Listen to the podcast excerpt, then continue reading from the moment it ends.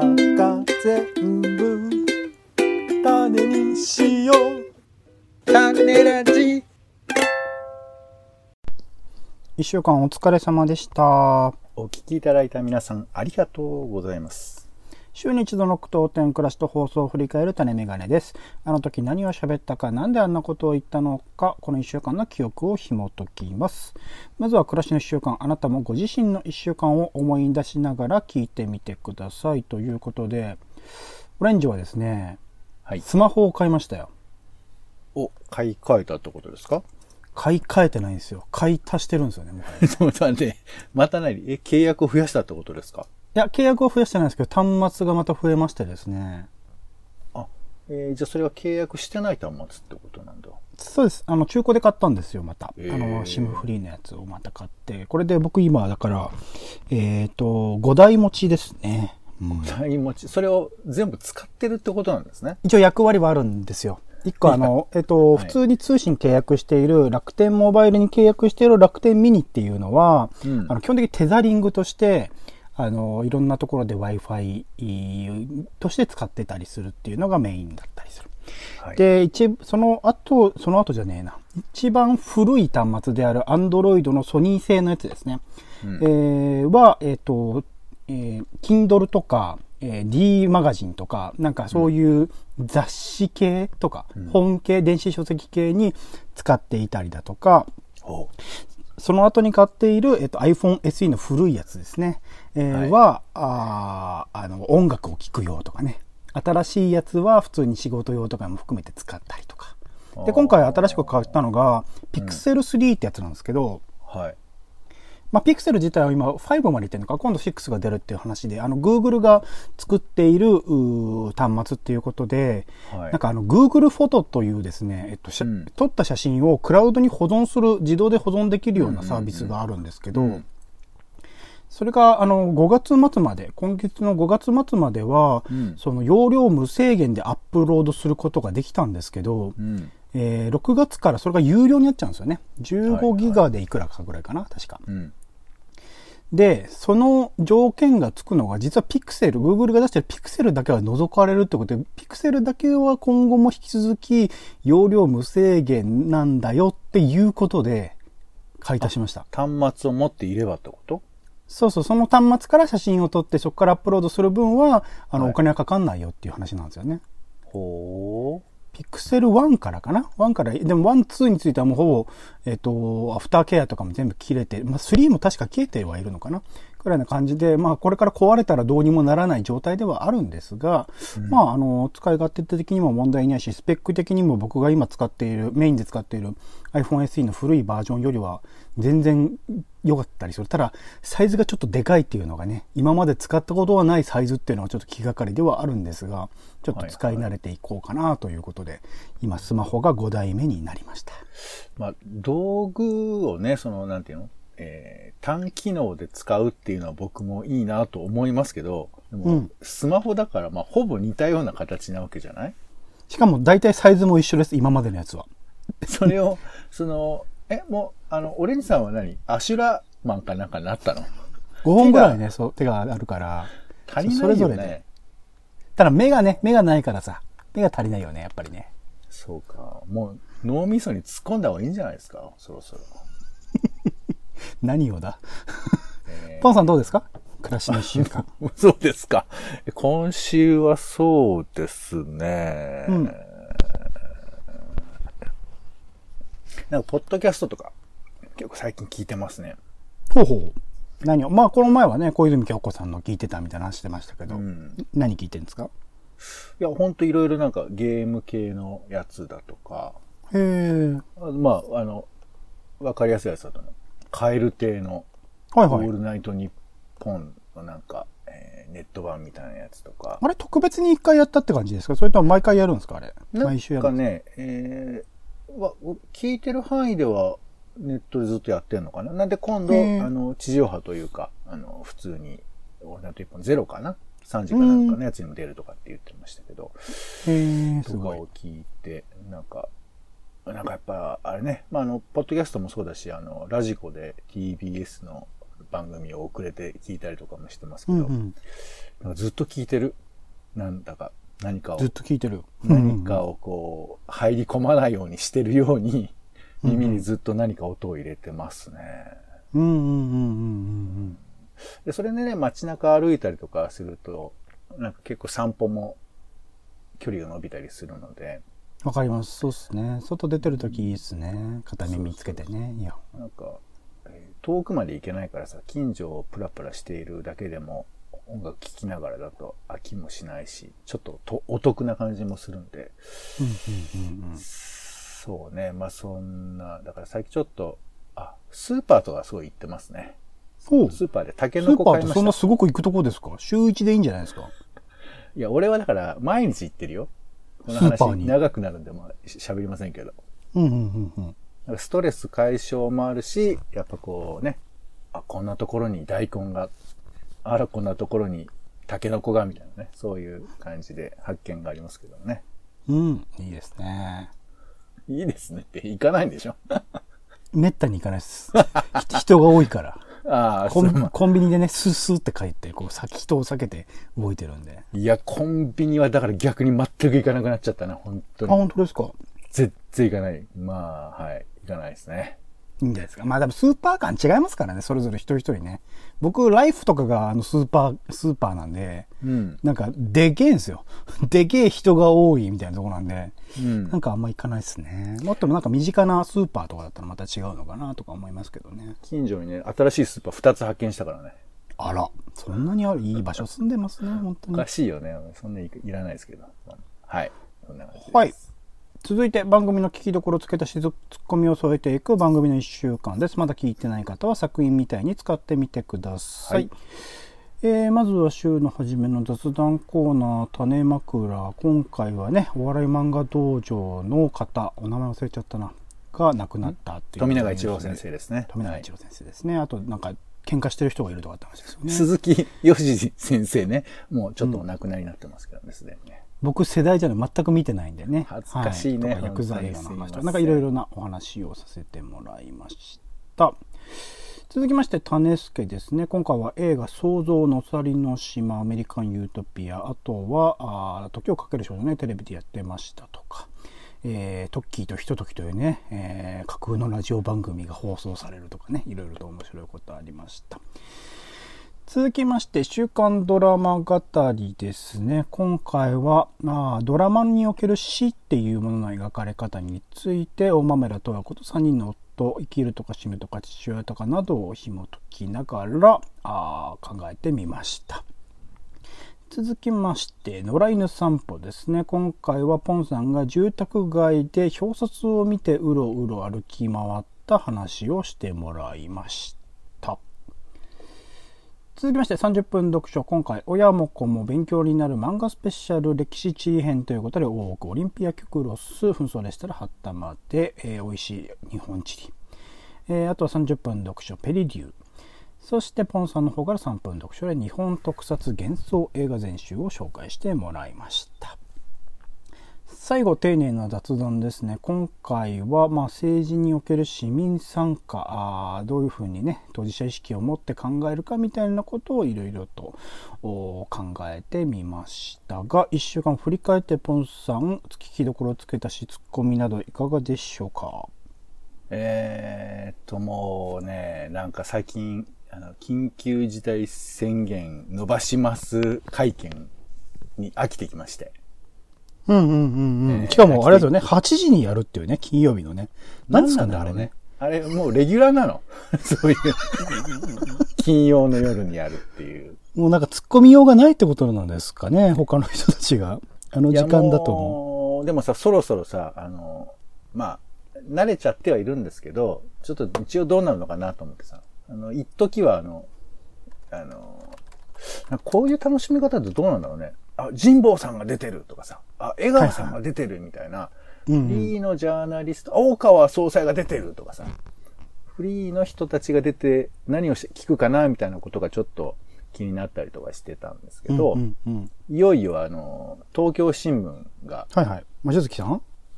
えー、望月さんじゃない人なんですけど、じゃない人。んかそのうんうん、幹事社っていうかさ、持ち回りでその、やってるらしいんだけど、今、うん。で東京新聞がやってるから、なんか東京新聞が、あの、もうちょっと、ちゃんと来ないでくんないと困るから、ちゃんと言ってねってことを、なんか毎回こう会見の頭とか、要所要所に釘刺すみたいな、そういうくだりがあって、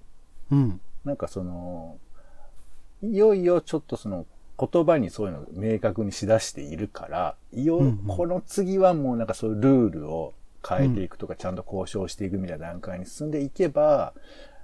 まあだってさ、会見っていうかそのね、あの、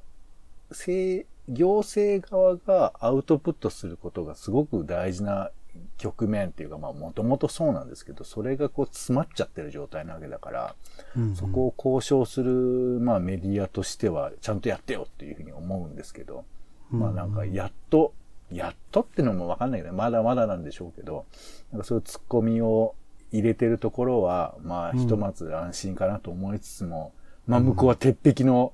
鉄壁の呆然とした顔で守ってるので、なんかすごいなって思いますよね。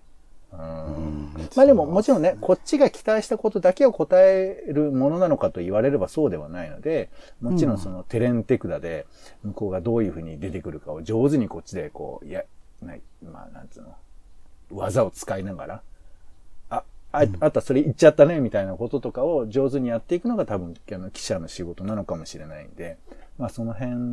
の、何、エンタメ的な見方もできるぐらい、あの、面白い関係になってほしいなと、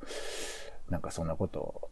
一人でつぶやいたりしてましたかね。なんか、ああいうの見るたびに思うのは、いわゆるメンタリストとか手品師とかいるじゃないですか。うんマジシャンズセレクトみたいな。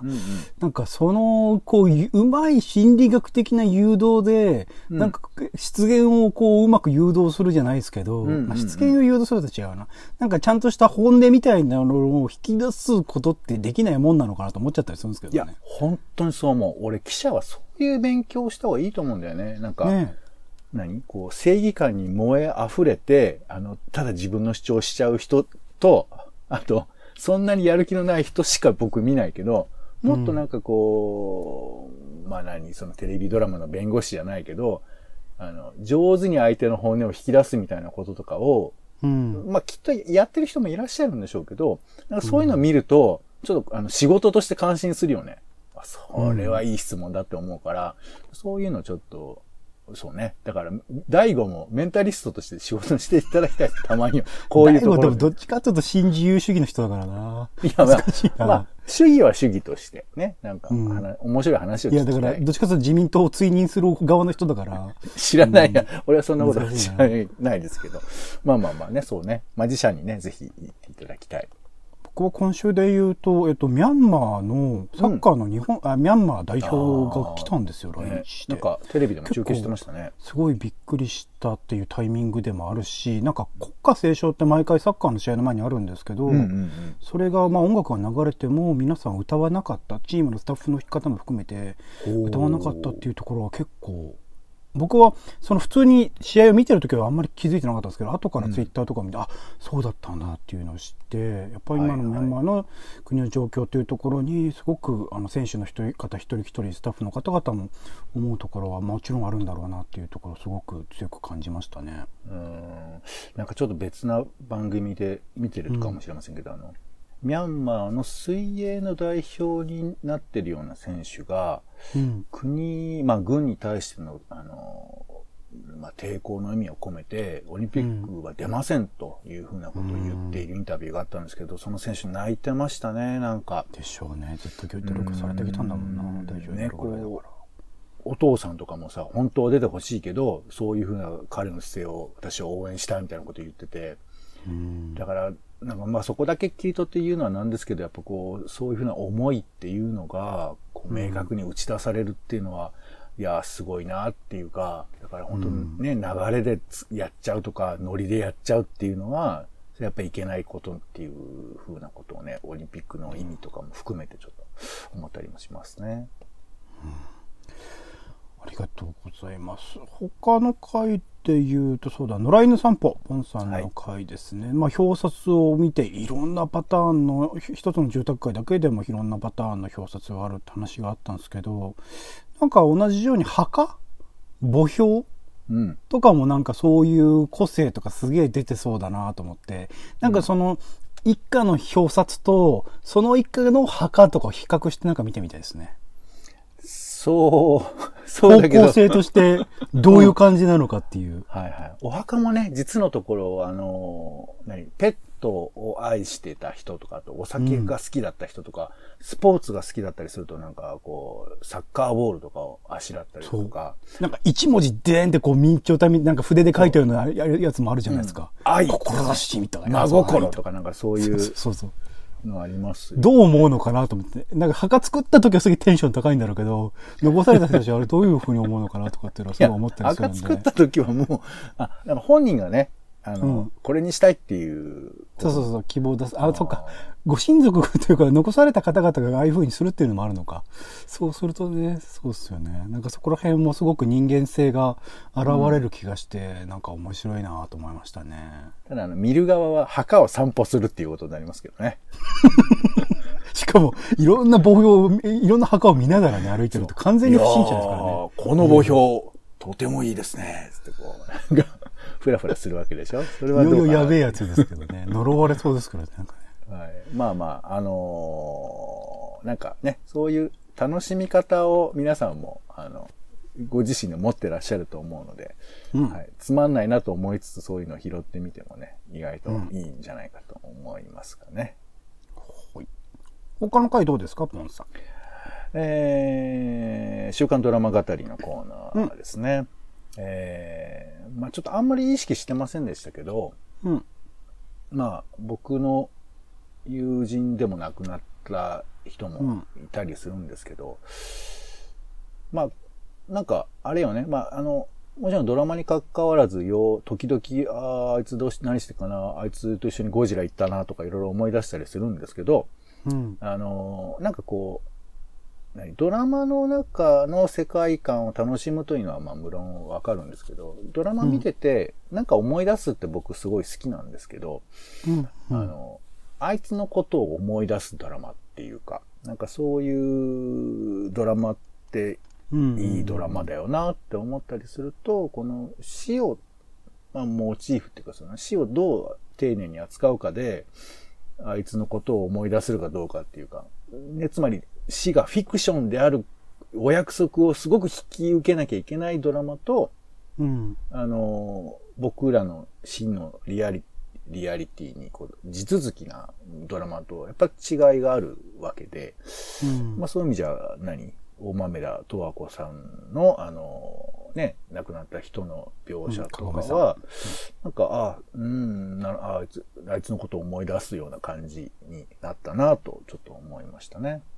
うん、多分これから先もずっと後半の回でずっと描かれていくことになるんだろうなっていう感じはありますね。う、うんん。なんかそういう意味でなんかあらゆる意味で死死っていうものに対して慎重であるとかこうなんて言うんだろう敏感であるというかそういうドラマがやっぱり好きかもしれないですね。どうしてもなんかまあその関係する人周辺の人の中にはどうしどうしようとお残るものだとは思うのでそこら辺をちゃんと描いてくれるドラマが改めて好きだなっていうのはちょっと感じましたね今回話してて。うんうんまあ、リフォルメするのはもちろん、それはそれで一つの様式だから全然いいんですけど、なんかね、丁寧に描くっていうことのなんか魅力を忘れたくないなという気持ちもありますね。うん。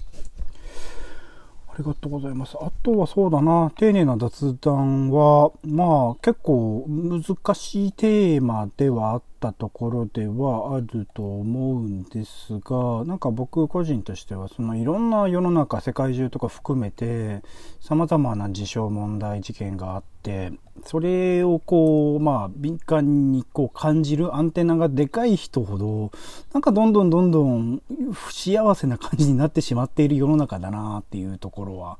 感じていて、そこら辺のバランスの難しさはどうしたもんか、なんか本当自分の周りのこと、家族のこととか仕事のこととか、もちろんそれ考えるのは大変なんだけど、なんかそういうことだけ考えてる方が多分楽なんだろうなっていう世の中になっている現状において、なんかそこら辺の意識をどう持っていくのかというか、うん、もちろん自分でそれぞれ一人一人が決めることなんだけど、みんなが無関心になっていったら全然その問題って解決しない話ではあるので、それはどうする？もの、まあずっとこの今までの歴史上ずっとそうなんだろうけど、どうしたもんかなと思っちゃったりはしてますね。なんかね、現状を受け入れながら生きるっていうことの大切さはすごく思うんです。やっぱそれってね、うん、なんていうかこう、致し方ないというか、そこで工夫する、その限られた中で工夫するっていうのもありながら、現状を変えていくっていう風な考え方も、だから両方大事だなと思ってて、うんうん、で、なんつうのかな、あの、ミャンマーの問題が果たして自分たちのことと切り離されてるのかっていうと、まあ、例えば人によっては、うん、ミャンマーっていうところで起きてることは、やっぱり民主主義の基本なんだと。で、僕らは、その、選挙制度とかっていうものをどういうふうに向き合ってますかってことを教えてくれてるんだだみたいなことも意見として聞いたことがあって。民主主義の基本が問われてるってことですよね。そうそうそうそう。だってね、うん、まあ、選挙が不正だって言ってますけど、うん、不正だって言って、武力でそれをねじ伏せようとする姿がもし日本で行われた時に、うん、それとんでもないことだけど、で、これを僕らが追認するようなことがもしあったら、それはおっかないけど、でも、まんざらでもないっていうか、だってオリンピック追認せざるを得ないところちょっとあるじゃないですか。うんうん、だから、それはやっぱり、ミャンマーに対しても学ぶことはもちろんあるなというふうに思うと、うん、ん人事というふうに言えないなと、まあ、そんなこと言うと全部そうだから、まあ、キリはないんだけど、なんかちょっとそういうことも思ったりはするんで、現状追認の大事さも思いつつ、やっぱり学んでいくってことも、まあ、なんてね、ぐにゃぐにゃ思い、ぐるぐるしますね、この話はね。はい。うん、本当答えはないところでずっと考え続ける必要があるのかなと思ったりもします。はい。種ラジは、ポッドキャストや Spotify などでほぼ毎日配信しております。音声でこぼれた情報はテキストで補足もしております。気が向いたらお好きなサービスでの登録、フォローをお願いします。また、あなたが気になっている種の話、番組の感想もお待ちしております。公式サイトのお便りフォームからぜひぜひ送ってください。それでは、種ラジ今週の一曲オレンジの方から、えー、バンボバンプオブチキンで七色という曲ですね。えー、今の朝の連続ドラマ小説「おかえりモネ」の主題歌ということで毎日のように朝に聴いている曲なんですが、はい、曲調としてはなんかやっぱ朝のなんか気持ちいい感じ明るい気持ちになれるような曲調なんだけど、実際歌詞を読んでみると胸の奥君がいる場所ここでしか会えない瞳とか忘れないことしかできないとか、ところどころやっぱ、なんか去ってしまったもの、それは直接的な死なのか、単純に別れなのかわからないんだけど、そういう存在を感じさせるっていうことで、これまさしく、えっと、舞台が、えっと、東北の、あの、まあ、震災が起きた場所が舞台になっているので、そこら辺も含めて、なんか、おかえりモネという作品が描いている、なんかテーマっていうところとも多分重なるところ、そこら辺は、えー、さすがは、えー、藤原元さん、バンポブ資金のね、藤原さんの歌詞だなっていう物語的になっている歌詞も含めて、さすがだなとちょっと思ったところでもありました。うん、ということで、えー、今週の曲は、バンポブチキンで七色。はい。では、種メガネ以上でございます。一週間ありがとうございました。お相手はオレンジと、えーちゃんと飯を食べて、ちゃんと寝る。そんな毎日でいたいと思います。え、ポンでした。種ラジ、また。また。